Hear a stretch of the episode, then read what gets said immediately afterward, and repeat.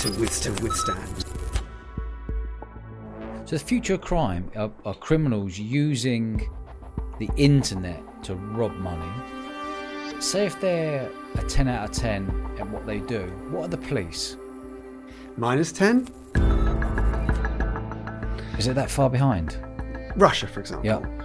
They'll employ advanced persistent threat groups to persistently attack a bank or a national grid or, some, or whatever. We're talking thousands of attempts a day. Mm. You might even find you've got APT groups inside a business or a government entity, and they're sitting there for six months just monitoring. This is very, very difficult to withstand, to withstand, to withstand. Welcome to the Eventful Entrepreneur. I'm your host, Dodge, and I'm the CEO and founder of the Bournemouth Sevens Festival and the revolutionary Event Crowd, our new online events course. On this podcast, I speak to fascinating people who have all lived eventful lives. So if you want to hear more like this, make sure you subscribe, leave us a glowing review, and you can follow me on Instagram at Dodge Woodall. I reply to every single message. Cybersecurity is fast becoming one of the hottest and most critical topics on the global security stage. But what can we do to protect ourselves? Jake Moore worked in the police for 14 years investigating computer crime in the high tech digital forensic unit and helped investigate hundreds of crimes ranging from fraud to murder. He was then asked to head up the Home Office scheme, advising the likes of Vodafone, the Bank of England, and Facebook on cyber threats. Jake is the UK's leading global security expert and shares some important tips and tricks to stay safe online. This is the eventful life of Mr. Jake Moore. Jake, welcome to the show, mate. Thank you. Really looking forward to this. It's a different one and it's going to be a very interesting one, but let's roll all the way back. Where did you grow up and how did you get into the world of cybersecurity? All right, so I've been a Dorset lad all the way through. Um, went to QE um, in Wimborne, and then I went to university. Now I, stud- I studied maths at uni, but it was in my last year when I was thinking, what am I going to do? My mum asked me that question. What are you going to do? I said, I have no idea. And she said, Well, you've got to do something that you love. I said, I don't know. I love the beach. But she's like, Well, you can't do a job down the beach Yeah. uh, for, forever. Yeah. She said, um, What do you really love? And I said, All right, I love bank robberies. I said it tongue in cheek, but I meant it. I've, I've always loved bank robbery movies, right?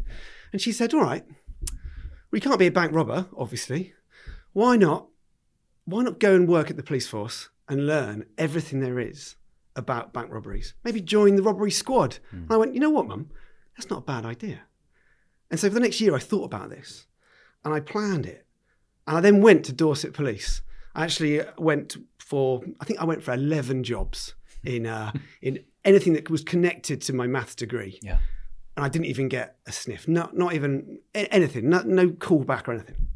But after my 11th application of just going for all these jobs, I did get a phone call from HR and they said, You know what, mate? You are so persistent. You desperately want to work here. I said, Yeah, I'll take anything. And he said, Good, I'm glad you said that. Because there's a filing job for nine grand a year, minimum wage. Do you want it? I said, I'll have anything. Because I've always heard, foot in the door, Mm. Yeah. you're going to go for it. Yeah. And I got there and I loved it. I, th- I felt like I was the man. I was on this just rubbish filing job. But it was from then I started working out where the future of crime was. So what, what sort of year are we talking here? So I came out of uni in 2004, Yeah. What uni did you go to? Kingston. Did you go to Kingston? Did you? Oh, nice. So when you left 2004, you went. So you come out 2005 straight into the straight into Dorset Police. So yeah, straight into Dorset Police. And I thought, right, I've got to get my way. What was the role called? oh, uh, file prep uh, officer. I mean, it was. They always threw officer at the Yeah, end of every yeah, to job. make it got. sound- Oh, yeah, yeah. But um, So I- what? So what was what was your mindset when you went in there? You said, "I want to be a copper on the street," or you wanted No. to you wanted to be going right. I want to find out how I can catch bank robbers. Well, that's, this is it. This Hmm. was at a time when they were taking in civilians, not coppers on the street. And I didn't want to be beaten up on a Friday night. Yeah. I'm not big enough for Yeah. that. I thought, you know what? I, I need to be uh, in some sort of desk or lab job. And I went through everyone saying, "Oh, hi everyone, my name's Jake," and they were like, "Oh, all right, mate." But there was one day I went into the canteen, in the police canteen. I sat down next to this guy I'd never seen before, and I went, "Oh, hello, my name's Jake. What do you do here?" And he went, "You're a classic old school cop." And he went, "You know what, son? Who the hell are you?" Yeah. And I went, oh, uh, well, my name's Jake and I, I want to work in the robbery squad. And he went, do you not know who I am? I went, oh, no. And he goes, well, my name is well, Bob Bolton at the Yeah. time. I'm the commander of this damn police station. And you can tell me everything about you. So I told him, I said, oh, this is my background and I want to work in robberies and, and it's all about this. And he said, all right. And for about an hour, we did chat. We got on really well. Yeah. My friends around the sides going, what the hell is going on? Because no one talked to him. Yeah. An hour later, I got a call. Actually, it was via my boss at the time. She came and found me and she went, The bloody commander wants you in his office. Mm. What have you done? I said, "Okay, Okay. Went up there, put a tie on, two old school classic, what felt like London cops staring at me. They went, We've heard all about you. Oh, God. We need someone like you. We haven't got anyone doing statistics on all of these low crime jobs. Hmm. We got robberies. Oh, oh, okay. Vehicle crime, burglary. We need someone like you to analyse them on the on the side of what you're currently doing. I said, this sounds perfect. Hmm. And that continued for a few months. And then they offered me a job as an analyst. I was a crime analyst for a few years, which I absolutely adored at the time. Break break break down what actually a crime analyst actually does. That's what it says in the team. Just does that exact thing. analyzes. We're looking for patterns. so you're looking for patterns of house robberies. Yeah. Um, Drugs. House burglaries, um, you name it. Anything that might cause, well, from looking at maps, looking to see where they were, looking at their MO Yeah. to work out how they've broken in. Yeah. Um, and then it was the robbery squad that then took me on as a little secondment. And I felt like I'd made it. This, is, this is what I wanted. Wow. I'm suddenly there. And then over that year, So what year was that then when you actually got must be 2005, 6. what would you be like 23, 24 Yeah. around there? Okay. Yeah. And uh, my mates were working, you know, small time jobs. Yeah. And I felt like I was in the FBI. Yeah. But it all it all came to me that you didn't get bank robberies in Dorset. We had two jewelry shop share, uh, thefts, Yeah. Um, and we investigated them. We caught them, but it wasn't like the movies. Yeah. But then at the end of that year, there was a, another high cop, top cop, that came to me and he said, "I got an idea for you, mate. We are just creating this new unit. It's called the High Tech Crime Unit." I was Sounds like, good, doesn't wow it? Yeah. this is going to impress everyone. And he said, we need people that we can trust because we're going to be even policing the police. You know, like AC12 out of Line of Duty. Mm. We're going to be looking at everyone to do with cyber, um, with digital forensics. It's called. Look, going to take out um, devices and look for evidence. Could be a murder. Could be a missing person. We need to find everything. But you're going to be given all the courses that you need. So don't worry about that. How do you fancy it? And I went, this sounds like the absolute dream of a job. And it was. And I spent nine years in the digital forensics unit. Well, back then it was called the high tech crime unit. Uh, and ended up managing the team of people. And um, it was probably the best team I ever had. uh, that I've ever worked with, and I loved it. One day we'd be working on a murder, the next a missing child, the next a robbery or a burglary. It was so diverse, and in fact, you'd actually be working on five or six jobs at once. Mm. And was it like how you saw in the movies when they got pictures up on on the side walls and there's a, you know, joining up the dots and Do you know what? It wasn't too far off that. People ask me that actually. Yeah. What was it like? Was it like in the movies? Yeah. And you know what? It it was, but a lot slower. yeah, It wasn't like we know who it is. Go and get him. Yeah. Mm. Next scene, bashing down the door. No, we've got papers to sign. We've got uh, barristers to sign things off, and it was a lot of fun though. And I worked with surveillance teams, and we'd break into houses, put bugs in computers and stuff. is that right? It was so cool. how do you put a bug into? How big is a bug? It's usually a USB drive. Stick it in. Really? And it's literally as simple as that. Yeah, it's and that bug yeah. will be able to hear everything that someone's talking about. depends. We well, there were bugs that we put, in cars, but um, So you say put in cars, you put them underneath the car. we had locksmiths that could get into the cars. Go, and so. And if you didn't, and you wanted to bug a car, say there was a, a dealer going around and you wanted to hear what was going on, where would those bugs be? Um, I probably shouldn't really go into that too much, but my job was to do the computer side of things. So to be able to put some software onto a device, a lot harder now, but we're talking back then 2009 to 2012 roughly. Very easy to do whatever you wanted because a lot of the criminals didn't really know what tools we had at our disposal. So what what were you fighting then? Anything. I mean, jobs like that would usually be drug dealers, for example. Yeah. But um, Well, so putting, organised you'll be putting bugs in the car. What about the bugs in the computer? that will be looking for anything keystrokes um, and any evidence that could be found. Obviously, it's got to have a court order to do this. So you've got to have a court order to be able to go and bug someone. The police do, yeah. Is that right? So you can't just go and bug. Oh no, no, no. You got to get signed off by the absolute top, and th- this doesn't happen that often. Yeah. But um, yeah. So my job was to find as much evidence as possible. Yeah.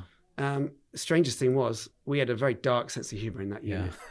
I mean, bet. a lady that I worked with was horrendous. Yeah. And stuff, some of the stuff that we used to laugh at. Give me an example. She'd always laugh at murders. It Yeah. was okay. it was strange, but it, you know you got to think about the dark side to uh, to keep you sane because at the end of the day we'd be putting bad people away, Yeah. which made you feel good, Yeah. and you've helped the community, helped protect other people. So, for example, if there was a murder, what would your role be within that murder? So I'd be looking for any evidence possible. Usually it was like a needle in a haystack. Yeah. You'd get given a device, and they'd say, "Right, find some evidence," and I'd go, "Okay, give me some clues. What, what are you after?" Yeah. and they'd say, uh, "We don't really know." So I started the log files. Okay, so was the computer on when I don't know the murder happened? Usually not. Okay, um, what can I find in the Google history? What have they been looking for? What have they been buying? Are there any messages? Are there any email fragments left over? Things in phones, uh, photos. We we have to break into these phones because Yeah. they'd, they'd never give us the codes. And back then, super easy to do it Mm. um, and they'd change images from a .jpeg to a .doc, for example, so Yeah. we might not see it. And and we had software that can just flip that round, tell us what was what was actually there, and then go through it with a fine tooth comb. So, breaking into people's phones to see what conversations they're having prior to someone being murdered or or or, or someone who potentially could have murdered that person. Yeah. How did you break into something like a mobile? Well, Because at the moment, what's it? Most mobile phones now, smartphones, five-digit code, you can't get in. well, there are definitely ways that you can get around that. And back then, it was it was super easy. So we used to have software. We used to buy some software from China, funnily enough, and you could uh, plug it into the back of the phone. So after ten attempts, you know how the screen locks. Yeah. Usually, uh, it would just continue to go through. Again, back then, four-digit code was a standard, so a thousand options to go through, and it would go through one by one. What we'd tend to do, we'd look it up on the report what the age of the guy was. Oh, he's born in 1975. All right, Give that a go. Start in 1975, and, and it would go through one by one. Yeah. If it didn't work on his year of birth, by the time it got to when his son was born, it would get in. Honestly, it was like this. But um, the amount of people that are still doing it, they're still using the the codes that are related to them to get into their phones, which is crazy. And part of my job now is to is to show people how dangerous that is. What about these burner phones? Yeah, that was a big thing, especially with drug dealers. They'd have tons of, of burner phones with not much information on. Just explain to the viewers what a burner phone is. So a burner phone is when they just buy a random phone, they've not used it before, a brand new SIM card. Um, they might use it for a few days, maybe a couple of weeks, and then chuck it, burn it away, Yeah. and get a new one. And they might have six or seven on the go at any time. So, do you think you can get into my mobile phone? Well, I, I, I go one step further actually. Go on. All right, I've done some research. Have you? Yeah. Go on then. So one of my party tricks is actually yeah to try and get into people's phones. Yeah. Uh, I I do this quite often. I go and do uh, lots of conferences for big companies and so on, um, and I always like to pick on the boss.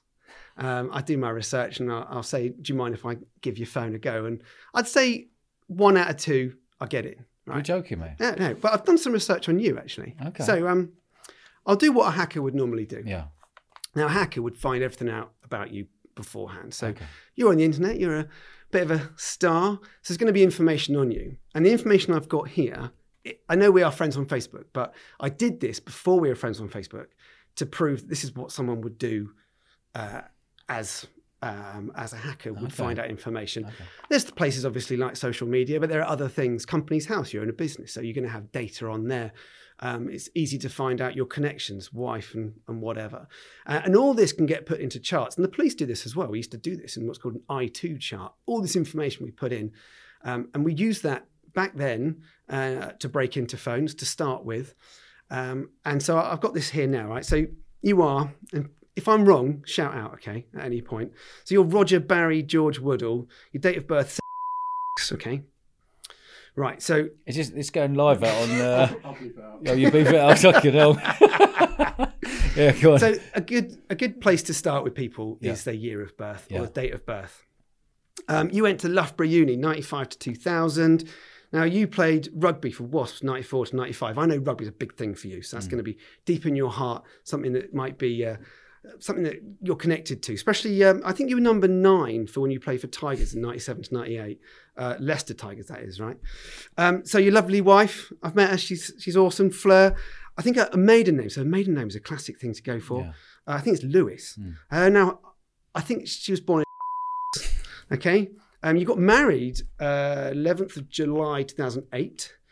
Um, so again, that's one thing that a lot of guys do. They use their their wedding date is their code to get into their phone. So they type it in so often they don't forget. Yeah. Once they forget, they never forget Yeah. again. Uh, you got a lovely son, Alfie. Alfie Blake, born, I think. Now, these are numbers that mean a lot to you. Obviously, you've got Viper 10 deep in your heart, something that is, is there, at number 10, and the Diamond Sporting Group. And of course, how can we go without saying you're a massive West Ham fan? You've, you've said that in uh, the past.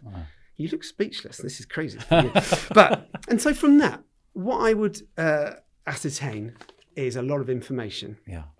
and put it into. Um, there is actually a tool you can do this. Now let's take um, I don't know your son's name for example, Alfie. A typical thing that uh, that hackers would do is change the L to a one. Okay.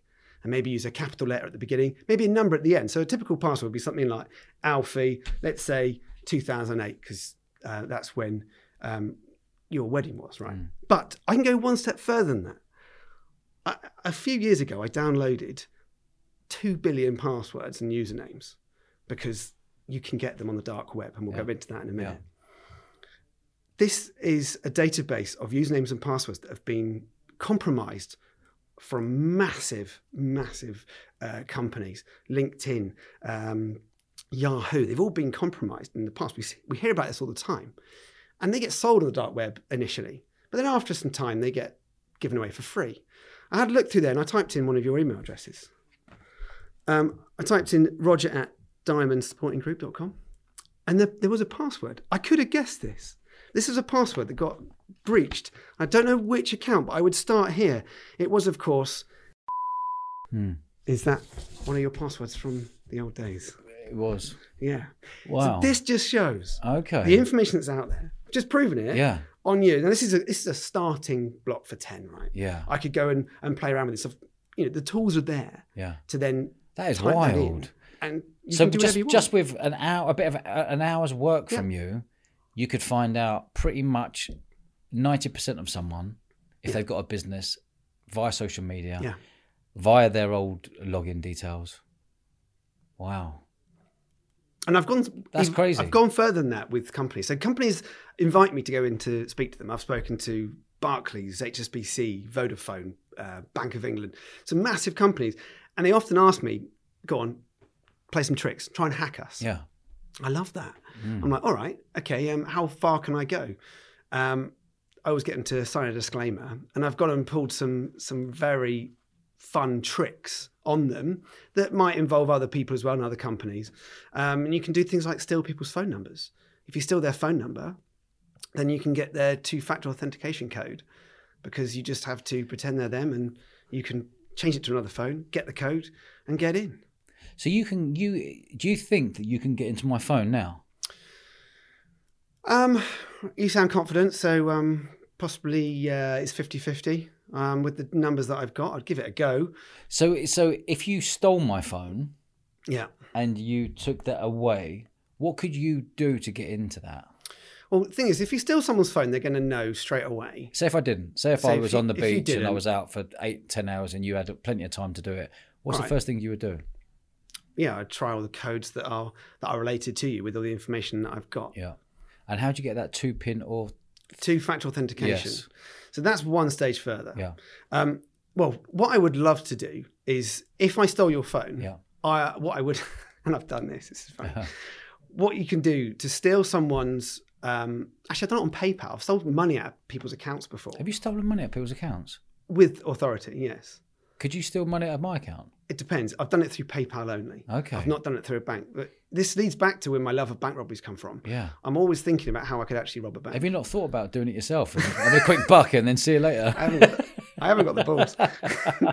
but no, that's that's part of my job is to is to find what they're doing and then teach them. But if I go and say, "Oh, criminals exist. Uh, you shouldn't do that," they're going to go, "Yeah, jog on, mate." Yeah, see you later. If I go, you know what? I've done it to you. Yeah. They've got that feeling in their stomach. Yeah. They've gone, "Geez."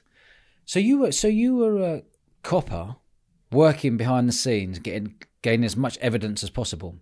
When you left there, what did you decide to do? So it was 2016 Hmm. that uh, the cybercrime team was forming in the police still. So I actually got annoyed that I wasn't going to court as much and people weren't getting arrested as much. And we didn't have enough evidence because people were using encryption, the dark web. They were able to use tools that would evade that capture. Hmm. And I really noticed a drop in times I was going to the Crown Court. And did you enjoy going to the Crown Court? Oh, I loved it. It's amazing. It- It's theatre. yeah, You know, you get cross-examined and you get beaten up. yeah. It's hilarious. Did you ever get the fear when you're at Crown Court and then someone's in the dock clocking you and going, you know what? I know that you, I know you're going to get me. I'm going to get you later on. There's a couple of lads waiting outside or anything along those Yeah, lines. right, yeah, definitely. Yeah. But Did you enjoy that? do you know what I love the most is having my report with me, which was like just the best. Knowing that I've got in here something that's so solid, and you get to court, and then they read through it, and then they go to their client. I don't think you should step in the court. They're going to mm. absolutely ruin you. Right, I'll tell you one thing. One- Yeah. One day, I had the funniest evidence to find. Okay, I got given a murder job. They ran into the the unit, and they had this bagged up laptop covered in blood. And they went, Jake, we've got a murder. We always like to murder actually because it actually gave us something more interesting to look for. Was it more exciting? Yeah, oh, yeah, definitely. okay. And they said, right, we've got the guy. He's chopped this person up. Pretty gruesome. But uh, can you get all the evidence as protocol? Get anything you can off this laptop. All right. So, like I would normally do, I take out the hard drive from the laptop and then make a copy of the hard drive because you're not allowed to work on the actual device. You've got to work on a copy of it. I stick it into the machine, first place to look at. Not really worrying too much. You know, it's not all eyes on Jake. I've got 24 hours to find the evidence. They've got the guy. Yeah. It's just extra, cherry on the top kind of Yeah. stuff. And I had a look at this, at the logs. Oh, okay. The laptop was on at the time of the alleged attack. What was he doing? What was, what was the laptop doing? Playing music or something? No, no. Google. He'd gone to Google at the time of the offence. All right. What on earth are you Googling Yeah. when you're murdering someone? Yeah. I had a look. He'd Googled, how do I get rid of a dead body? Oh, you're joking. I had to then go and write that in my report. I didn't have to get court. for can you put can you put chips into computers so you can hear what was said? It wouldn't be done like that. How advanced are these chips? What are they actually doing? So it's malware. Um, so it's it, malware is malicious software. Yeah. That's what would be used. Um, but uh, that's not something that I've ever played around with for listening devices and so on. Although the, the software is out there. There's an incredible piece of software called um, Pegasus that's used on very, very high profile people. We're talking Liz Truss's phone Yeah. in the summer, just before she, She get became- hacked? Did Liz Truss her phone, hacked? yeah, her phone got uh, hacked with this uh, malware called Pegasus, and they got wind of it and they stopped her from using it and they put it in a box called a Faraday box that can't connect to the to the world and uh, it got it compromised her microphone. It can compromise your camera. Hmm. Um, it tends to be journalists, high profile, rich people, Yeah. Um, and uh, politicians that get hit with that. How do you know if your phone has been bugged? Generally, you don't with Pegasus um, until something comes out. Like Jeff Bezos, for example, it came out when um, he got attacked like three years ago. He clicked on a link that came through WhatsApp from his friend that had been actually hacked. Yeah. Um, and it said, Oh, I think this is you. And as it had come from a, a contact, which a lot of people do this, they, oh, I, I can verify it is actually him. He clicked on it, it bugged his phone. And then these hackers then sent him messages of, of him with his missus, or sorry, his mistress. Yeah. And they said, We know what you're up to. Yeah. Give us a load of money or we're going to print these. So he came clean and he said, Right, this is what's happening. And then his ex wife, rightly so, took him uh, to the cleaners. I was going to say, took half surely his it'd been wealth. cheaper to pay someone under a grand and Well, they- your ex-wife taking fifty percent of Well, everything. this is criminals, though. They- They'll, they'll keep going. Yeah. This is what we see time and time again with things like ransomware. Yeah. You can uh, you can pay the ransom, and then they'll go, "All right, this, that was easy. We're now going to ask you again to do it." Yeah. Um, and so again, going back to what I do, I'm trying to get these companies to be prepared so that doesn't happen. I don't want to be the insurer to say, "Oh, right, your data's gone. Have some money." yeah. I want to stop it from happening at all. Yeah. How are these people getting into business accounts and taking out 200 grand without the business owner knowing? Okay, so that would be uh, fraud when they are pretending to be someone. So let's say I got into your email address, or even in, I got into your Instagram or anything. Anything I can. I can steal your WhatsApp. I've done that before. Yeah. Stolen someone's WhatsApp account. That would be an easy one to do. Could you I- get into my WhatsApp account? It Yeah, give me half an hour and I'll be able to take control of it. Yeah, You're joking, man. I'll show you. Are you serious? serious. I've done it. Uh, Well, D- Dan, give me your phone. so you could. yeah, so- I wouldn't be able to read them. This is the thing. When you take control of someone's WhatsApp account, Can you write messages to other people as if it's from as you, as And me? This is what happened with Jeff Bezos. My God. So when and then if so you, so I could so you could tap into mine and go get WhatsApp my best mate and say I'm in trouble. that's what happens. Yeah, mate, whack twenty grand into my account with you. Well, they might go, "What the hell do you need twenty grand?" No, for, but I'm mate?" saying, but, Yeah. but a good mate would go, "What's it about?" And you'll reply, Exactly. "Bang." Okay. And this is what you, you point about the business. Yeah. They go straight to your financial officer, and they say, "Right, just do this one quickly for me. Um, I'm away. They know you're away because they've checked your Twitter feed or Yeah. something, or your Instagram. You're on Yeah. holiday, and it, so something that corroborates what they think only they would know. And then they go, "Oh, can you just put this money? And this is the account details. Can you just do that? Verified by me. Well, we're all told to verify something through the boss. Well, I've got them on the line, and and they can see then their other WhatsApp messages above it. Well, that's him. yeah. It's pretty easy. Wow. And so, what's your what's your role today then? Head of cybersecurity. Is cybersecurity your bag? Are you are you are you? I've seen you on BBC and and the different TV uh, channels, etc. As the sort of the guru, I guess, that people go to for, for this sort of stuff.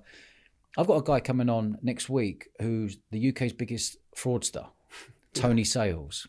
He's now employed by the big banks and secret organised crime agency to prevent people like him mm. being a fraudster. That's amazing. How mad's that? He's come out of prison and now he's been employed Well, for like big the- money Yeah, because he's the king of it. yeah. It's like the film Catch Me If You Can. Catch Me if you can, yeah. yeah, and you want to employ those people that know how to do it, and that's the right thing. I always think I learned so much in the in the police because I've got a criminal mind to think like a criminal. I remember we used to laugh at some of these jobs that would come in. We'd laugh at them and go, "What were they thinking? Yeah. This guy is going to prison because he did this. Why didn't he do that?" Yeah. And then we then start. Can to you not learn. advise them get a little brown envelope? It's not that type of podcast. I'm not one of those guests. No, this is it. There is so much out there Yeah. to be to learn, and I want those companies to just take it on. Do you think you'd make a good criminal? Oh, that's a great question. Um, if I had the balls, if I was confident enough, I would have loved it. But it's too much to risk. What am I doing it for? The money? Well, the cybersecurity industry's the best place for that. So um, I'd probably, I think, with criminals, unless they really do have an out, they carry on until they get caught. Mm. And no, I would never want to get caught. This is something that I've flipped with my love of crime. I always think that I'm, I've been in the right place with the right crime throughout my career. And I've taken on everything that I've learned because I'm always reading about how criminals are doing it Yeah. and piecing it together to then help protect. Because I still have that that joy of helping the community out, which I, I got from the police. Hmm. You know, being able to put someone away that had done something horrendous is great.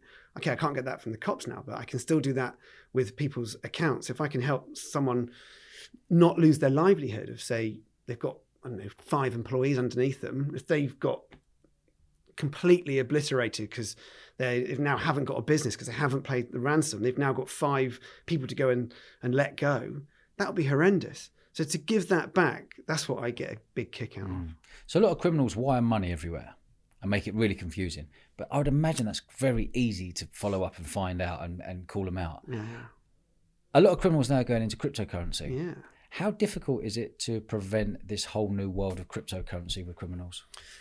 So, yeah, going back, I spent some time working with the financial crime unit, the oh, economic crime unit as they were called, and I remember seeing how easy it was. They could follow the money. The wiring the money, you'd see it go from bank account to bank Yeah. account into a yacht. Yeah. It would just be as simple as that. Of course, cryptocurrency came along. I remember I was working in the high tech crime unit when Bitcoin came in. Yeah.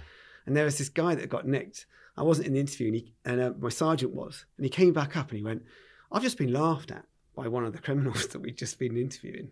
He laughed in my face because I didn't know what Bitcoin was. And I hmm. went, What's that? And he goes, Well, I don't know, let's look it up. And we, we learned about cryptocurrency. Hmm. And I basically remember thinking at that moment, Well, what the hell are we going to do in the hmm. future? We haven't got a job. there's going to be criminals everywhere. This is just the future because you can just move money around. Now, going forward, there are better ways of following cryptocurrency around, but it's very, very difficult. It's time consuming. The cops haven't got the time, they haven't got the resources. You've got to use international federations to join together. Collaboration between police forces is rubbish all over the world. They don't talk and it takes time.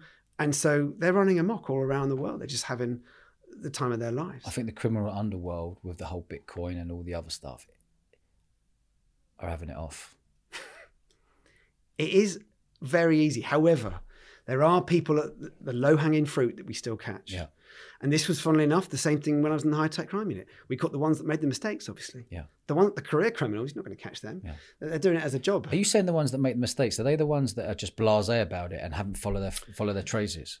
Yeah. Um, if you look back, there was a famous uh, story about what's called Silk Road. Uh, I don't know if you heard of that. That was like imagine the eBay of the dark web. Yeah. Okay.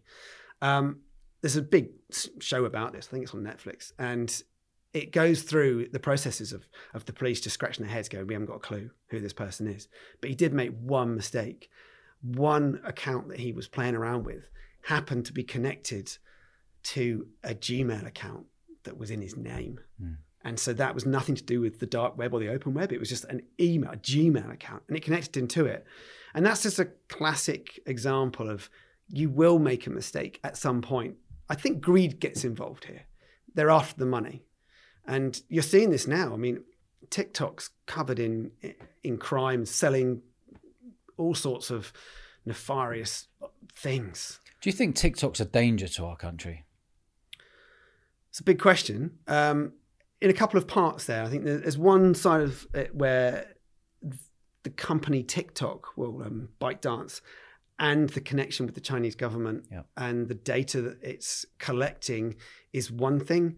You've then got the the way that people use it uh, and and how they might believe it. With we've got a big problem with misinformation, for yeah. example, and so yeah, I think it's a danger. But people need to understand what people can do with their data, like I've just proven to you. Yeah if I get your data, I might be able to use that. I could potentially use it in identity theft. That's mm. a massive problem. Mm. Um, and people, younger people, really don't care about their their privacy or their data because they think, what's going to happen? Yeah, they didn't really grow up with it, did they? Well, that's right. Um, but yeah, getting them to to really grasp that mm. their data could be misused, mm. that's difficult. Do you think there's problems with cybersecurity in Russia? Well, I think that's an element of the war on Ukraine, yes. And we've got an amazing research unit out in Slovakia where ESET, have, oh, well, they've got the headquarters. And the research unit there is so committed and they spend a lot of time on looking at the threats on Ukraine that may have Russian entities. Um, and a, a, good friend of mine, the head of, of research there, was even able to stop an attack on the national grid in Ukraine. Mm. And so, yes, it is a definite part of this war um, that will never go away, but it was there before. Mm. How would you explain cybersecurity? Oh, that's a big question. So, cyber and security. So, cyber is the computer element. Um, people call it information security. You might call it IT. It's just cyber's taken on this this sexy word that that kind of just means uh, computers with the internet attached. And then how can you secure it? And there are loads of different ways you can secure it from the user way of uh, understanding how a password works and maybe using two factor authentication to really bolster their accounts. Right the way through to antivirus, which, which is what we sell with, with ESET, yeah. um, and then encrypting computers so they're data compliant. Because we've got things like the Information Commission Office that's always hammering people if they get compromised. You know, you lose your data, then you get a fine of 10% or whatever it is yeah. of uh, your annual uh, profit. So, yeah, it's, it's very difficult to make people aware of it, mm. but I think we're getting there. We're definitely moving in the right direction. Have you have you found that when you go actually go and speak to business and say, "How's your how's your cybersecurity? How's your security?" Have you found that business like, "Oh yeah, whatever that we'll, we'll deal with that another time"? Yeah, depends. You usually get um, these days is one or two people in, say, the C suite mm. that are really involved in it. they're probably not the ones that are so keen to look at the numbers. That might be someone else who they tend to say, "Do we really need to spend this?" But you can do some fun stuff, um, like what I've just shown you. Um, you can go into companies, maybe hack a few people, make them all see it as in a fun, safe environment. On top of that, you can then go and do desktop activities where you you, you hack into a computer and you show how easy it is. It makes people remember it, Yeah. and that's the kind of stuff you can give your staff. Like if you were to go and train your staff up once or twice a year in a fun way, they will remember it. If you go and give them something like a password manager as well, that will look after all their passwords and teach them this is what you can do for work and you can now use it at home, Mm. they're then going to realize actually there's a benefit to this. And you end up protecting themselves and the business. Mm. And what about what about the actual cybersecurity? Um, anyone out there at the moment who have got passcodes? What would you say to those people who have got your normal 1984 passcode or your brother's date of birth or your date of birth? What would you say to them right now? your password's probably already been hacked if it's like that. Um, if they're using two or three passwords for everything, then I would, I would guess that one or two of those passwords has already been compromised. So they are going to have an attack on their accounts at some point. Um, I've seen targeted attacks from people that maliciously want to take control of people's attack um, account, like Instagram, for example. Uh, competitive businesses I've seen do that Yeah. to take out another business. They wipe out their Instagram for good, and we've all seen what happens. People have to start a new one.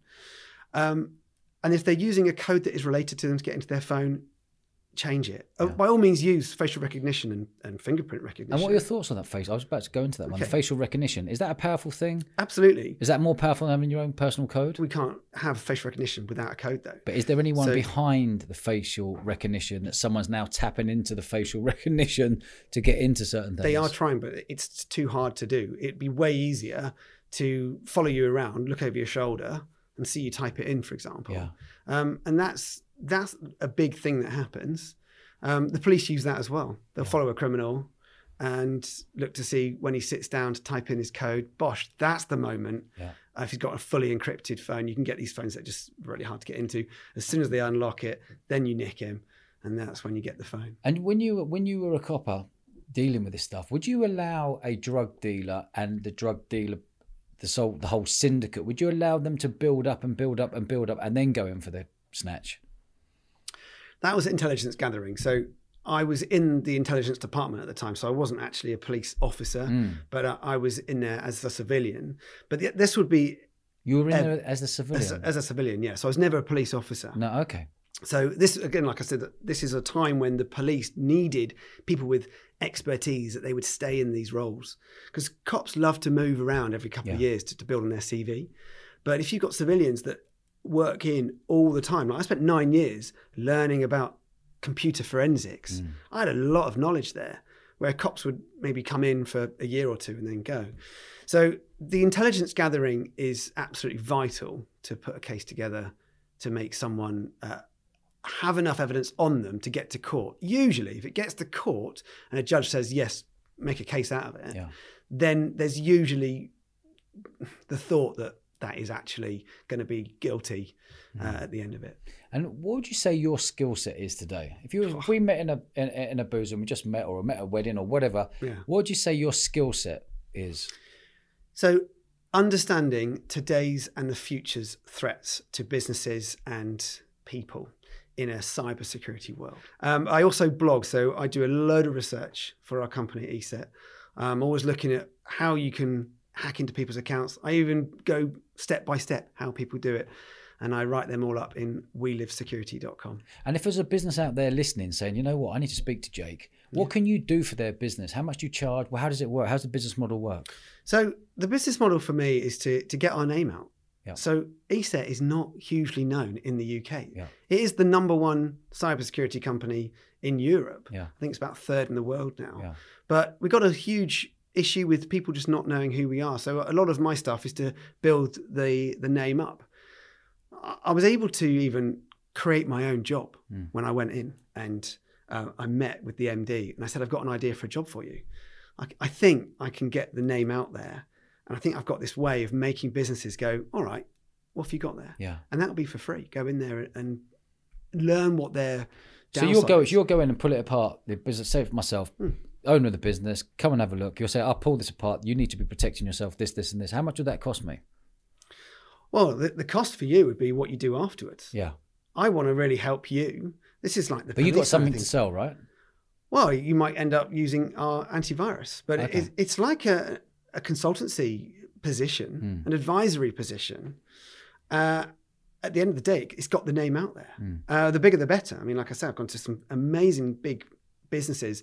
Now I'm working on a global scale. I'm going to businesses all over the world, uh, usually virtually, but um, I've been out to places just to understand what their risks are Hmm. and how can they make their staff understand it. And that's usually the number one question.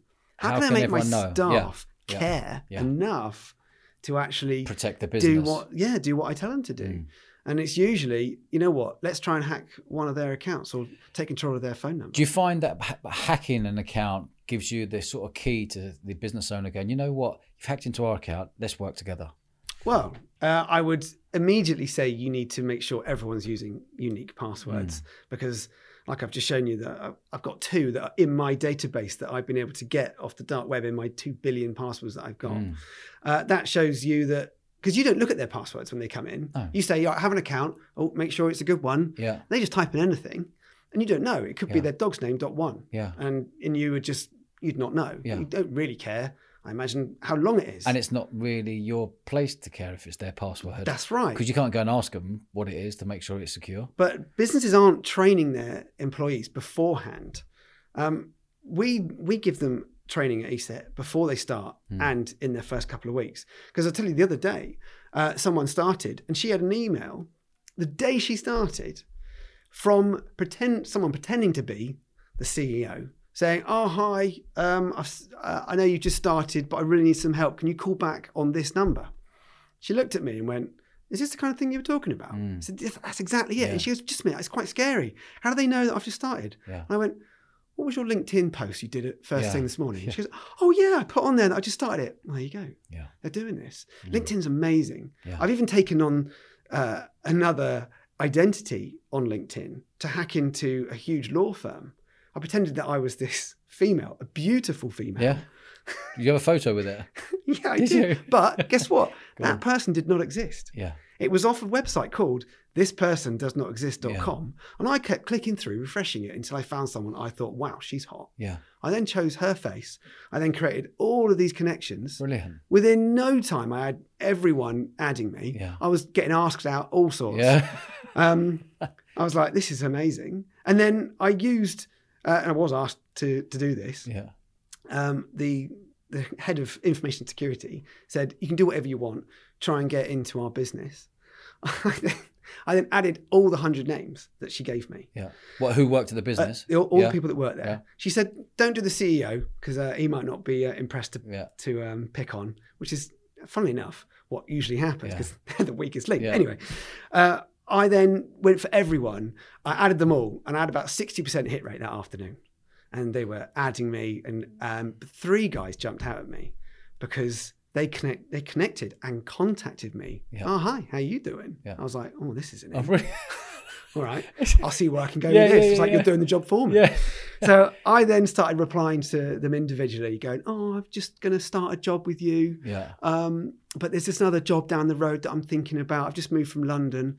Uh, how how nice is it working where you work? Oh, it's amazing. They all say, oh, it's fantastic. Yeah. You'll love it. Um, and I said, oh, can I just send you the job that I'm going for? And they went, oh yeah, yeah, sure Yeah. again, all independent these jobs.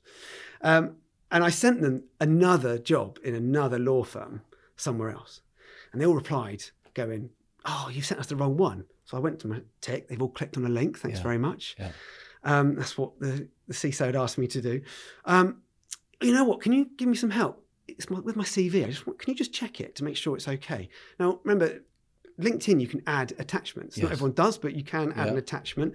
Now, your email will be like ringing alarm bells if an attachment's coming randomly. But this is on through LinkedIn. Yeah. I then go and send them all a PDF. I sent them a PDF, but I didn't want to make a CV out. That's going to take me too long. Mm. So I PDF'd this fake face, right? And they all replied, "Oh, you, you've, you idiot! You've sent me a, a picture of your of your face." Yeah. This one guy went, "Oh, you've sent me a picture of your face. Beautiful, by the way. Yeah. Do you fancy going out for a drink?" Um, and I went, oh, wait, wait a minute, it may be. Um, I just need some help. Can, I really need help with this CV situation, though. Can you just have a look at this? So then I sent them all um, a zipped file. Now, a zip file is classically what a criminal would do. They would dump loads of information uh, that would explode on a on a computer, Yeah. hoping that it would get around any antivirus that's on there um, and not alert anyone. And then you could lock down the machines. You could do anything, lock, lock the the information and ask for a ransom. And they, they they did their thing and they started writing back. So I, I was like, yeah, well, they've clicked on this. This is pretty Yeah. cool. And suddenly, all three of the chats went dead. And it came up saying LinkedIn user. I was like, why did, why did their name change? I didn't even know what that meant. Yeah. So I Googled it and it meant they'd blocked me. I was like, shit, they, they've blocked me now. Oh, well, they've clicked on a link, they've opened an attachment, and they've they've clicked down a, a zip file. This is pretty good. I was about to ring the CISO, but she rang me. She rang me up and went, Jake, are you um, trying to hack us on LinkedIn? Are you this girl called Jessica? And I went, yeah, yeah, I am. She went, well done. They've all come to me and told me what they've done.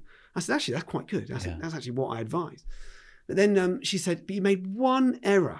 I said, well, what have I done wrong? And she goes, the thing is, I gave you 100 names. The three that you chose to go after all sit together All and they all worked out at the same time that you were fake and you were chatting them all up. quality, quality.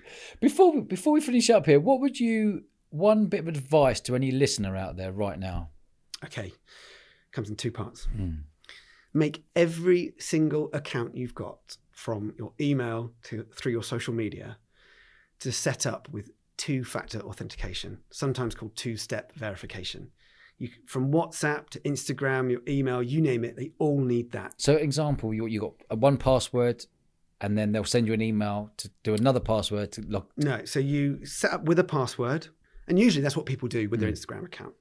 Um, and that's how people get hacked because their passwords are rubbish uh, and they're on the internet, you can get into it.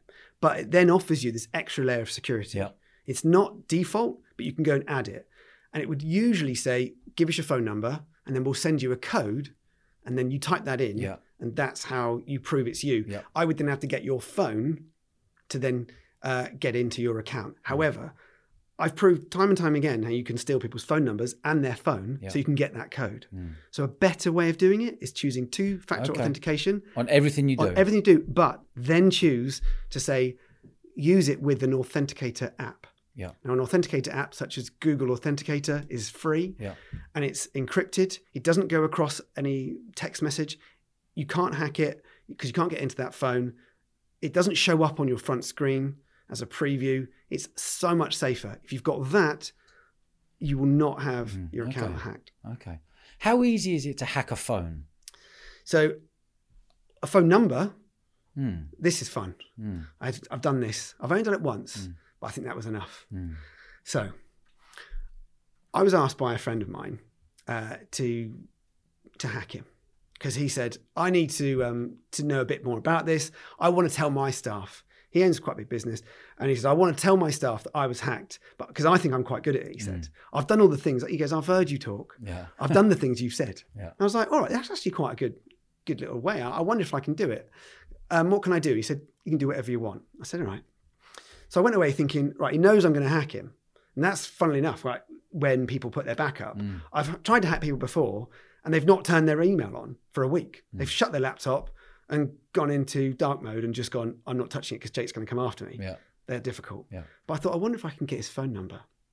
So I did, um, I got my spare phone and um, I got a spare SIM I just bought and I researched the hell out of him. Now I know he is my friend, so I know information about Yeah. him. But I did it like with you. I did it as as what a hacker would do. Mm. Find out information on him on the internet. He's completely wide open on Instagram.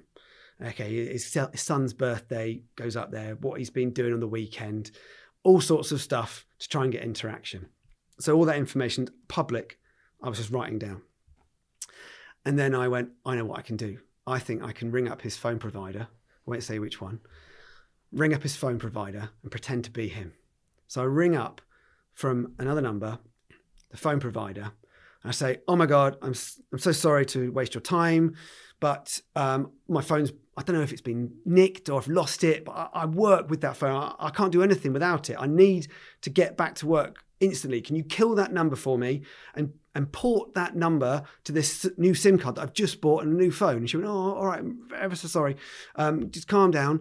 Uh, I, I know how you're feeling. She's very nice. Yeah. We're just gonna have to pass security. I was like, Yeah, sure, anything. She's like, What's your name? Right, I know the name. What's your date of birth? Well, that's easy. Yeah. I found that on his Yeah. uh, Instagram. And she goes, Right, what we need now is your security code. I was like, Okay. Uh, now, it's four digits, but you don't give out four digits. So I don't know if you've ever done it with your phone provider. You won't ever give out four digits. Um, banks and so on. They'll say second and fourth. That's right. Yeah, okay. So she said, What's your third and fourth number? I went, Right, okay. Uh, now I know he's born in 1982. Yeah. So I went, Oh, it's an eight and a two. And she went, Oh, you got the fourth digit right, Yeah. But you didn't get the third digit right. I was like, Oh, God, they really are helpful. Yeah. So I was like, oh, okay. I've written, looking around my notes. Um, I'm like, right, well, what are the numbers? Of course, his son was born in 90, uh, in 2012. He's going to be one and two. One, okay. So I went, oh, it's, uh, it's one and two. And she went, bingo, thanks very much. Right, what was that you want done again? I was like, Right, right, you're in. can you port that, that number, Yeah. kill it and port it to this? There's a number on the back of the sim. Mm. Put it on that one. She goes, yeah, it'll take about an hour, maybe two.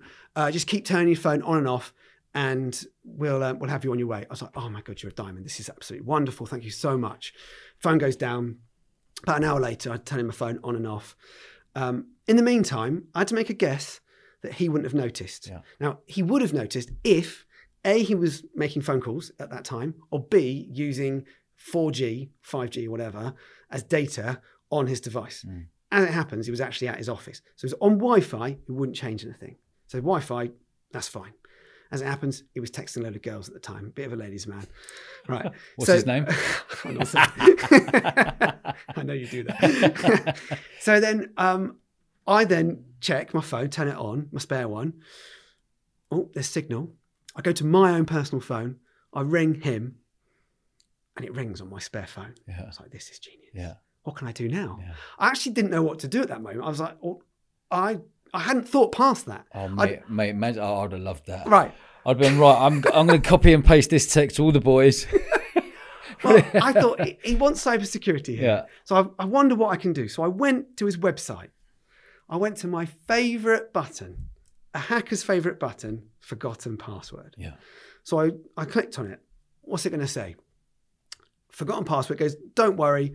So I didn't need to know his password. He goes, we'll send you a code via an SMS. Yeah. I was like, he has listened to me. He's got two factor authentication set up. This was via WordPress, okay? So the, Mm. the background of his website. The SMS gets sent, it goes to my spare phone. It's an eight digit number. Obviously, I would never be able to guess that. Yeah. I- It's right there. I type it in. It says, right, um, type in a new password. Whenever I hack someone, I always change the password to Jake is awesome Yeah. because it pisses them off when they type it in later. and then um, I, I, I typed in this new password and then I got into his website. Mm. I was like, right, now what should I do? I had a little play around. And then I ring him up on his landline. And I go, Dave, how's it going, mate? He goes, oh, hello, Jake. Yeah, just not much. Quiet afternoon, just texting some girls. Classic. um, and I go, I love, I love what you've done with your website. I don't know what it is, but it looks amazing at the moment. And he goes, well, I haven't done anything for a while. I said, no, no, no. That front page, it looks absolutely amazing. And he goes. I can hear him tapping away. yeah. And then he clicks and he goes, You bastard. I stuck my face all over. Oh, did you? Quality. I just put my cheesy grin Yeah. on the front page of his website. He's like, You bastard, how have you done that? I said, I'm ever so sorry, but I've also stolen your phone number. He's like, What the hell have you done?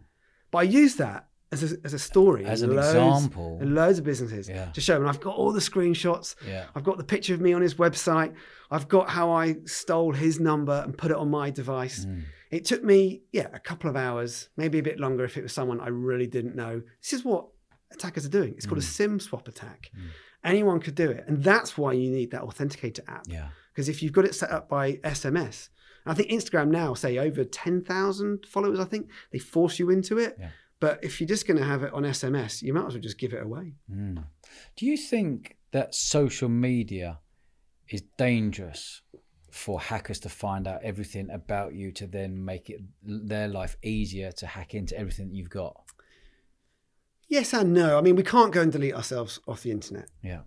I know Google are trying, but it's not going to work. Because at the moment, when I'm listening to this, I'm thinking, bloody hell, if you can get into that and you can get into that, you can open that, you've got to be super cautious on what Yeah. you're putting up on. That's right. Yeah. And so, so right now, I love it. Right, you've now suddenly thought, okay, maybe I shouldn't put so much information on Yeah. there, but it's not that. And I'm on social media. Yeah. I love it. Um, and oh, if someone's private, they're thinking that's all right. I don't let anyone in. Yeah. What I've done before, I've then pretended to be one of their friends. Yeah. I mean, you've, you've had this. Yeah. And someone pretending to be someone else said, "Oh, my account's been hacked." They let them in, Yeah. and then they've got the keys to the crowd. So Yeah. There's so much we put on there. We can't delete it. We can't remove it. Mm. Facebook and whoever, they keep a hold of this data as well, Mm. even when you try and delete the account. So really, you've got to know what hackers could do with it, Mm. and that way, you could then be better protected. Why are people? I've had two or three people now, and it happened yesterday again. People are setting up accounts to be me on Instagram, Yeah. and then I've got friends coming in saying there's a fake account. Yeah. but that hacker is sending them questions about cryptocurrency and invest money here and da- why? You're an entrepreneur, and this works beautifully into a type of a hacker. So imagine, imagine you did get into cryptocurrency, right? Yeah. As someone who is always looking to the future, Mm. imagine this had been two years ago when cryptocurrency was really on the, the high and you were uh, out there and you said right everyone i'm getting into this this happens on on twitter thinking back with elon musk fake Yeah. accounts they go and, and send these messages out to people and go right i'm really getting into this if you send me some crypto i'll double it we'll all be winners Yeah. tier medals by by dinner time Yeah. That's the kind of thing that happens And are people quite impulsive? Do you think? Well, it if does they happen. if they if they've got the belief in someone, trusting game. someone, yeah, You, you type any type of fraud, right? I've spoken to romance fraud victims, uh, banking. ro- hold on, a, a romance fraud victim. Yeah. What like a what's that film on Netflix? Tinder swindler. yeah. Yeah, it's amazing. Tinder swindler is an amazing story. What was he? What was the Tinder swindler doing? So he was manipulating people into believing that he had a very impressive lifestyle Yeah. and he had nothing. And he was stealing from one partner to pay for his lifetime and lifestyle Yeah. with the next partner. And he kept it going, I'd even say impressively. Yeah. I've spoken to victims of, of these huge romance frauds where they believe they are speaking to their perfect partner. Yeah. And funnily enough, they are their perfect partner. And why is that? Because on those dating apps, it says, What I'm after is a person that is 25 to 34. Yeah. I want them to be, I don't know, an ex Marine. Yeah. Funnily enough, that person swoops in as the perfect candidate. Makes them wobbly at their knees. Then they start And they've- transferring they've- money within a month. Well, it's a bit longer than that actually. Mm. So they'll they'll call them, they'll video call them, and they'll tell their friends, "It can't be, it can't be a fraud." Yeah. I FaceTime them every night. yeah. I've spoken to victims that have had FaceTimes with with uh, fraudsters every night for six months. Yeah. And then just when they're saying, "I'm coming down to see you tomorrow. I can't wait to see you, darling." Oh my god, my car's broken down. Can you just send me five grand? Yeah. Well, that person's invested then. Yeah. But their love goes before their five grand. They then go and wire Mm. across. And the person, oh, thanks, I got the car up and running. I've got a hire car, whatever. You never guess what. And then it goes quiet. What happened to you?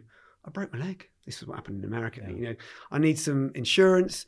Oh, how much do you need? Oh, 10 grand will do it. Yeah. They're in love with them. Yeah. It's incredible. And the Tinder Swindler did this in a textbook fashion. Hopefully, though, that helped people open their eyes to the fact that there are fraudsters everywhere Yeah. and they are the greatest at manipulating people. Mm. It's interesting that whole fraudster thing because I don't think people go out to set out to be a fraudster. They find an angle, and go, well, that was easy.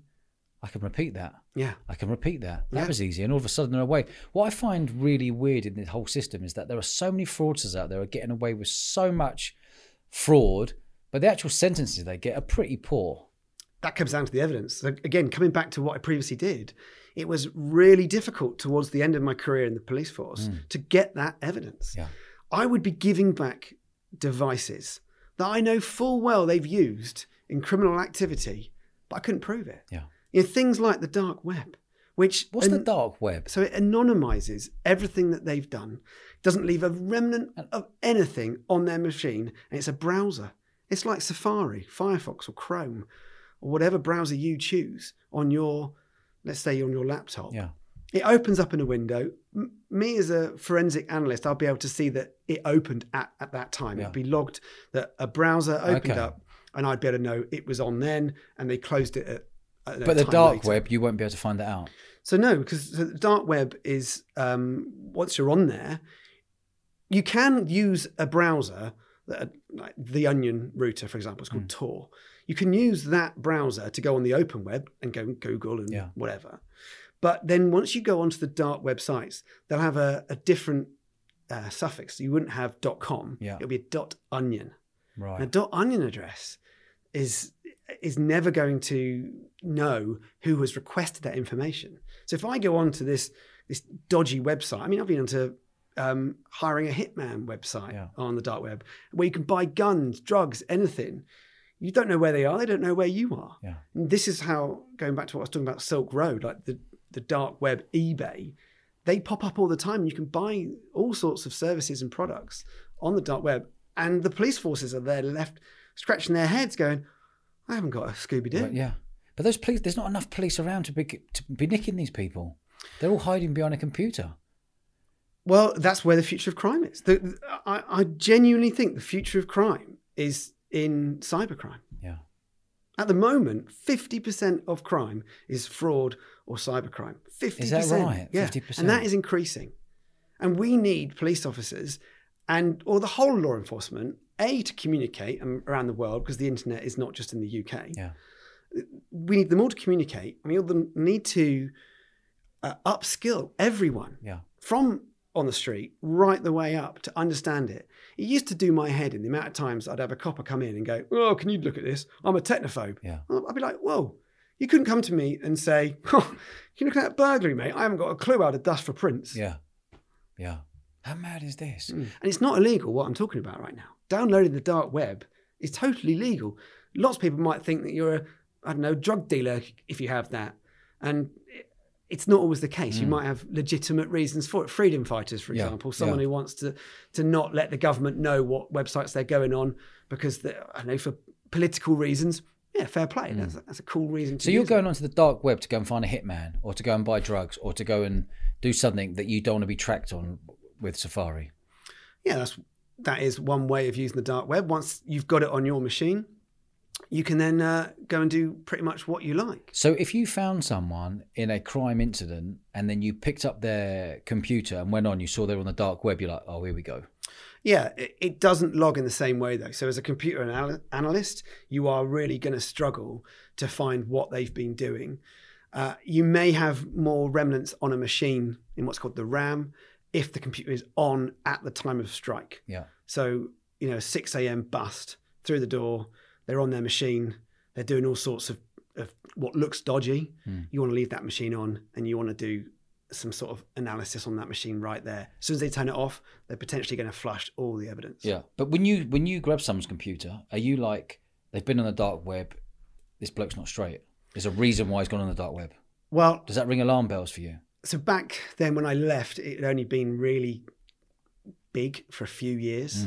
Um, and it was definitely coming in. And th- again, that was one of the reasons that I looked at leaving the police because I was struggling to see what I was going to be giving back to the community because I'd be giving these computers back and I'd have investigators on my back saying, uh, top cop saying, come on, Jake, we need some stats out of this. We've got the, the government on our backs. We haven't got very good stats on uh, on p- putting people behind bars for this. And I'd be going, well, there, there isn't anything. I'm giving this computer back. Some machines can come in without an operating system on. And, and that was insane. And there's so many other problems to do with money that are screwing up the police force in what's annoyingly the future of crime. Yeah. So the future of crime are, are criminals using the internet to rob money. But say if they're a 10 out of 10 at what they do, what are the police in trying to catch them? Minus 10 Is it that far behind? if they're at that level. So you look at nation state attacks, they're impressive, they're persistent. Nation state gone. so nation state, So you've got um, Russia, for example. Yeah. They'll employ advanced persistent threat groups. These they're called APT groups to persistently attack a bank or the national grid or, some, or whatever, We're talking thousands of attempts a day. Yeah, to get in, to the trying to get in. So as soon as you're in, bam, take the money out. And you're Well, they, they, so nation state are not there to get the money. Okay. So you've got nation state attacks, which are looking for political reasons. Yeah. This is very, very difficult to withstand. Mm. You might even find you've got APT groups inside a business or a government entity, and they're sitting there for six months just monitoring. I've heard of a story where um, this this big bank had a problem they couldn't fix. They did not know what was wrong inside their machine, and they knew they hadn't been attacked. And it went on for months. But then one day it fixed itself. And that's when the, the chief of information security went to the bosses and said, I think we've actually got a problem here. And they hmm. went, why? And they said, because this thing that was broken is now fixed. And they said, what are you on about? It's amazing. They said, no, the only way someone could have done that is if they'd broken in and fixed it, because that's where the data that they'd probably want is funneling through. yeah. And so they got in to fix something just to monitor it. And that's when they had to, to kill it. If you got a bank account with 10 G's in there and someone took that 10 grand out and you uh, you didn't know about it until one day you woke up the next day you're like, oh my God, I've actually been robbed out of my account. Are you insured? Will the bank give you that money back? That depends. My best advice on that is to go big, go public, go on their Twitter feed, Yeah. go, oi, what the hell? They will do what they can To protect their to brand. protect it and not. Pay. They have an amount of money, of course, Yeah. a pool of money that is insurance, of Yeah. course, to give money back or they might give half back or whatever. But they've got to protect that. Now, the amount that's getting stolen is increasing. They can't always go and give the money back. And they might even say, look, the onus was on you. It was your fault. Hmm. They might point the finger and say, your fault. You had terrible security. You got busted. Say someone rings you up and pretends to be someone else Yeah. and you believe it. I mean, They'll say that's your fault. yeah. But what you're saying is, if that does happen to you, go public, and they will hopefully will just go. I've There's your money some- back. Go to the newspapers. Go to Martin Lewis. There, Yeah. there are some amazing people that will help. But unfortunately, I hear so many stories where people don't get that money back. And, and you say that they don't realize until they maybe wake Yeah. up. That can actually be the length of time that it is before they, they even get any of it back. Mm. Uh, we're in a world where we want money thrown around instantly. Yeah. And of course, that's that's fantastic. It doesn't go into escrow. It's going to have its It- troubles as well. Of course. And Yeah. once it's gone, it's turned into Bitcoin, it's turned into whatever you fancy Yeah. and it's gone. And, and so the banks are a bit tetchy about this. So they're desperately also trying to protect their customers and teach them what they can do. But if we're sitting back going, nah, it's not going to happen to me, mate, and Hmm. well, it probably will. If you're a fraudster, how good is Strava for you? Well, Strava is another one of those that's just got a load of information on there, and you probably don't realize it. You probably think, well, all my information's on Instagram or Facebook, but but Strava, it has all your routes that you that you run with, right? Um, same with Map My Run. And what do most people do? They start or finish at their home or work. And I've used this before to find out where people live, because that's usually the one that scares people the most. You go into a business and you go, all right, um, and I know where you live. Um, go on Google Street Maps and find out what car they drive as well. That really freaks them out. Yeah. But it could be used by a fraudster to then ring you up. And now, whenever someone rings you up and they say, I don't know, hi, Dodge, well, then they'd probably call you Roger, wouldn't they? And they'd know information about you. I know where you live. Um, and they'd say, yeah, your date of birth and whatever. You have that verification in the back of your mind that it must be them. How else would they know that personal information? And then they've got you.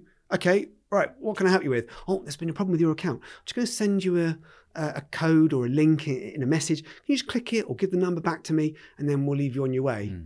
And then the phone the phone buzzes and you get a code. Hmm. You give that code to them. Well, what you've really done is you've just given them access to your account, Yeah. But you, and you wouldn't even know about it. You put the phone down, and go, oh, what a lovely guy, Yeah. and you walk on your, with your 24 hours later, you've been robbed. and that's it. Wow. And do you think that people our age and sort of in the 20s, 30s, 40s, 50s, whatever, are more clued up to this? And do you think the fraudsters are aiming at older people? No, they're they're aiming at everyone. Okay. The best people that are in their own cybersecurity mind are the ones that have been hacked. Yeah. If someone's been hacked or lost their baby photos or whatever, Yeah. they are the best at updating, backing up, and putting security on their Yeah. devices.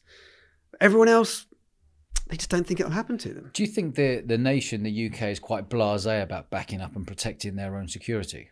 Oh yeah, they really don't think it'll happen to them. I think a lot more people are using uh, the cloud to back up, which is great. I mean, everyone takes photos on their phone, and within seconds it's on the cloud. That's amazing because you're probably going to drop your phone, or if it got stolen, you're going to cry if you lose all those photos on there. So it's a fantastic way of backing up. But I don't think people back up their home computers if they're still using them. And what about your thoughts when the when your mobile phone says uh, allow access to where you are on these different apps? It says something like um, allow. I can't remember what it actually says. It's something along. the Oh, okay, tracking. yes, tracking. Basically, allow us to know where you are. So you always say no. Yeah, it doesn't need to know where I am. Yeah. Um, Strava obviously would, but you can put protections in place on Strava. You can actually um, put a radius around your start and finish, Yeah. so the public won't know. I mean, the best thing I would use Strava for is just have it as a personal account, so only you can race against yourself. But of course, some people are going to want to race against their mates, so just do their due diligence on who's following them. But still, they don't need to see the start and finish, um, and it, it'll still monitor it for you. But tracking is a big thing. So Apple are are very helpful at the moment with trying to stop the amount of data being pulled from your device and given to these companies. Mm. And so they say, "Do you allow tracking?" Mm. That's, that's a really good wording because I think tracking makes people go, "Whoa, I don't want to be tracked." Yeah. But the amount of info they are actually taking is like where you are, um, your username, uh, your um, screen resolution, so they'll know what phone you're using, Yeah. and they can even go deeper into that into your photos. Some have access to your photos. They can then, then use artificial intelligence to work out what's in those images. They might then be able to work out what you're into. That's just a gold mine for advertisers, so they can micro target you. So you say micro target. You know, sometimes you're on the internet, and all of a sudden something pops up. Yeah. That freaks me out. number one, that freaks me out. But number two, do you reckon someone's listening to us on the mobile now? No, this is going to split your audience in half, right? They're not listening. I can already hear people going, of course they, they must be. What, like Alexa? Um, Alexa must be listening. well, Alexa's listening out for the key words, but your phone is not listening to you. If you Hundred percent, your phone's not listening. phone's to not listening to you. How do you, know, how do you know that? I've done tons of research on Okay. this, um, and loads of people have done the research on this. It's on my blog, um, and never underestimate the algorithm in these applications. Yeah. These algorithms know you better than yourself. They are able to look into non-encrypted messaging platforms that you might have. So, for example, uh, I think Instagram, no, sorry, Facebook Messenger, not encrypted. They're able to pick out keywords. So when you say not encrypted, what do you mean by that? It can't. It can be intercepted. It can be intercepted. You- WhatsApp is encrypted. Yeah. So the encryption key is your phone Yeah. and your recipient's Yeah. phone. And no one else can So get no one else can get into Okay. it. They can't read it. Yeah. Non-encrypted, like text messages, anyone can read them with the right tools, um, and other messaging platforms will allow people to read that. Gmail, for example, is, I remember for years, um, Gmail were able to pick out keywords in your emails. Hmm. So if you're getting married and you're talking about your wedding, well, they're going to throw loads of of ads about weddings at you. This is the the type of thing that makes them money. I mean, it's not about money of these companies anymore. You, you, you name all the big tech companies, it's all about data. Yeah. And that is what is future proofing themselves. Hmm. But yeah, try and reduce the amount that you give them hmm. by not allowing the tracking. They don't need your photos, they don't need your location unless it is a location based app. And if so, only allow it when you're using it, not to be in the background. Do you reckon any criminal out there can be tracked by the police in the UK right now? Well, their phones can, yeah. So you can, um, again, with a court order, you can go and uh, monitor where a phone is. to the what? To the pinpoint? Um, it's getting better, but they triangulate it. So you from your phone itself, it will be given uh, three point three masts that it's picking off. So if you're driving down a motorway and it keeps pinging off three at a time, you you know where it is. know pretty much where they are. Um, Okay. But yeah, yeah, this is very very invasive. So it does have to be signed off by a judge. And how easy that. is it to get signed off if there was a if there was a serious criminal out Yeah. there and you needed to find exactly where he was? risk to life, something like that? Yeah. Yeah, you, you need to have evidence. You need, and this is why the intelligence department is so key to the police forces. We never really think about the intelligence department, that is sat in a room with loads of information coming in at once. And it gets graded how good quality that might be. Hmm. And that builds a picture months, maybe even a couple of years. I've heard I've heard the intelligence in the UK is one of the best in the world. Yeah. MI16. Yeah, incredible. Yeah, if you're looking at some of these incredible organizations, GCHQ, What's that called? G GCHQ, stands um, for. oh, you got me now. General Communications Headquarters. Okay. And then in London. Um, it's in Gloucester, Okay. Cheltenham. Sorry, Okay. it's in Cheltenham. Okay. And then it's part of, with the NCSC, so the National Cybersecurity Centre, working incredibly hard to do what they can with the powers that they have to put the biggest career criminals behind bars. Hmm. What sort of sentences are big career criminals getting in this cybersecurity world and the fraudster world? there aren't many real case studies to play with here. What you'll what you'll find is there's a big press conference when a group of cyber criminals get arrested. Hmm. They make a big song and dance out of it. Check us out. We've actually nicked someone Yeah. for a cyber offence with loads of of evidence that we've got. We're going to throw it at them. You don't tend to find the same press conference later on because it doesn't always go to court. Mm. Because, of course, they're using the tools that we've discussed that they can evade any capture. Hmm. And it's it's so easy for them to do what they do. You can't monitor their communications. They're they're using double down encrypted platforms. It erases everything. They're burning smartphones like we used to burn Nokia 3210s. It seems to me that the cyber criminals are 10 years ahead Absolutely. of everyone trying to catch them. Yeah. But we don't want to get any further behind. Yeah, okay. Just tell me about IP addresses. Can people know exactly where people are by them being on the internet? Yeah. As long as they haven't faked it, and we'll come on to that, um, it's effectively your postcode. Okay, so you can use an IP address, which does change, but at, at the time and date that an IP address is used, it can be found via your internet service provider, hmm. like Sky or BT. They'll be able to find out where it was. So if they're doing something, I don't know, illicit, like downloading indecent images, Yeah. They'll be able to notify the police that those IP addresses Came from that location. uh, well, they, they won't know the location; they'll just know the IP address. The police then have to put it through um, their systems to find out who was using it at, at that time. So it doesn't go on location. So someone is doing an IP address, you say, oh, they're actually in Manchester. They're actually in Birmingham. So, Does it pick up on that? well, it will just pick up the address.